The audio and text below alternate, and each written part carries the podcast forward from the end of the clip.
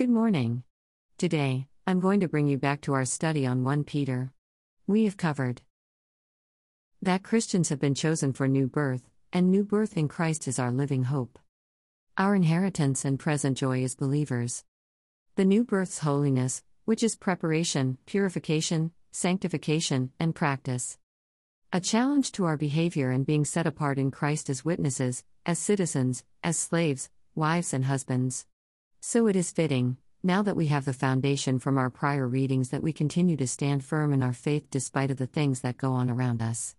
Join me as we continue in 1 Peter chapter 3 verses 13 to 17. Today, I will cover verses 13 to 14, but I will provide the full caption of the verses until we complete our review through verse 17. Bible verse 1 Peter 3:13 to 17 NLT. 13 Now, who will want to harm you if you are eager to do good? 14 But even if you suffer for doing what is right, God will reward you for it. So don't worry or be afraid of their threats. 15 Instead, you must worship Christ as Lord of your life. And if someone asks about your hope as a believer, always be ready to explain it. 16 But do this in a gentle and respectful way.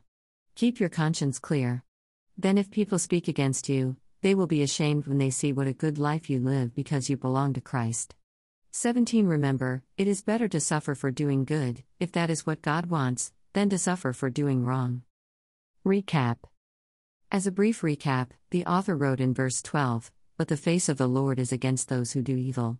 If the Lord's face is against evil, the author of this letter, Peter, asks us in verse 13 Now who will want to harm you if you are eager to do what is good? Reflection For many of us, we could pause mentally and think of all the people who desire to do us harm, for valid reasons, like a sibling who is waiting to get us back for the last time we played a trick on them, or maybe there is no valid reason except a person is angry about life and doesn't care about you or people around them. The author further followed up in verse 14 But even if you do suffer for doing what is right, you are blessed. This letter was written many years ago to Christians who experienced various trials, because they were the few Christians that lived amongst a pagan society. They were constantly living in conflict with their culture. Peter's task in this letter was to encourage brothers and sisters in the faith to remain focused on the hope that they have in Christ Jesus. That even when they were persecuted or suffered for their belief, Peter encouraged them to remain strong in their faith. The prophet Isaiah shared with us in Isaiah 8:11. For the Lord spoke this to me while his hand was strong upon me, and warned me not to walk in the way of this people, saying, Do not call conspiracy all that this people calls conspiracy, and do not fear what it fears, or be in dread. But the Lord of hosts, him you shall regard as holy, let him be your fear, and let him be your dread. NRSV. Therefore, if we go back to verse 13, who will want to harm you when you are eager to do good? We begin to see our lives at play. While we may experience horrible things in our lives, things we may not understand, we need to know the Lord knows everything that we have been through and the suffering we have had to endure. By no means do I say this lightly, because only the Lord knows how to bring healing in situations of extreme tragedy and post traumatic stress. However, I want to challenge you to open your heart and your ears to allow the Lord to be greater than your fears. The Lord, who is our protector, our safety, and our eternal assurance. Not our insurance that is for a specific period of time, but our assurance that no matter what comes, our hope and eternity rests in Christ Jesus, and Him alone. Sisters and brothers, as we live in a society that is similar to the pagan society Peter was writing about, let us choose not to fear living a Christian life. Let us continue to live as one who is in Christ Jesus in spite of the enemy's plot to keep us in fear and influenced by doubt. May our God be greater than our fears. Prayer. Father God, thank you for the consistent reminder from the Old Testament to the New Testament not to walk in the way of the wicked or be intimidated in fear by people, pagan gods, etc., but to hold you as holy and above all things. Lord, forgive us for the times when we have walked with the wicked or have done evil against another.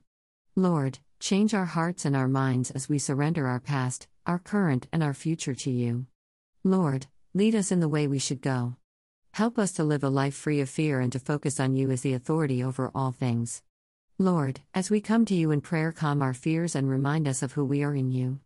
Direct our steps and lead us to your purpose for our lives. Lord, we lift up those who have experienced trauma or painful situations in their lives. Lord, we ask for healing in their mind and heart, physically, emotionally, and spiritually. Lord, you know how to heal what has been broken, so we trust you today and believe that healing is here for all who seek it in you. In Jesus' name, Amen. Dash. Save the date. Next Virtual Women's Retreat, Saturday, November 13, 2021, from 9 a.m. to 12 p.m. Our theme for the event is Choose Joy. We have our first volunteer meeting for this event on Saturday, July 31, 2021 at 9 a.m. Please email us if you are interested in volunteering for this virtual retreat. Summer Newsletter. Click to access Mary E. White Ministries Summer 2021.pdf. Looking for volunteers. Sisters, we are looking for volunteers for our upcoming events. We have openings for volunteer positions, for example, coordinators, event planners, etc and also to fill a board position that will be available soon. If you would like more information, please send an email to contact us at maryewhiteministries.com. Prayer request. Do you have a prayer request? We would love to pray for you. Send your prayer request to contact us at maryewhiteministries.com. Bible reference http colon slash slash biblegateway.com. Copyright Copyright 2021 Mary E. White Ministries, all rights reserved.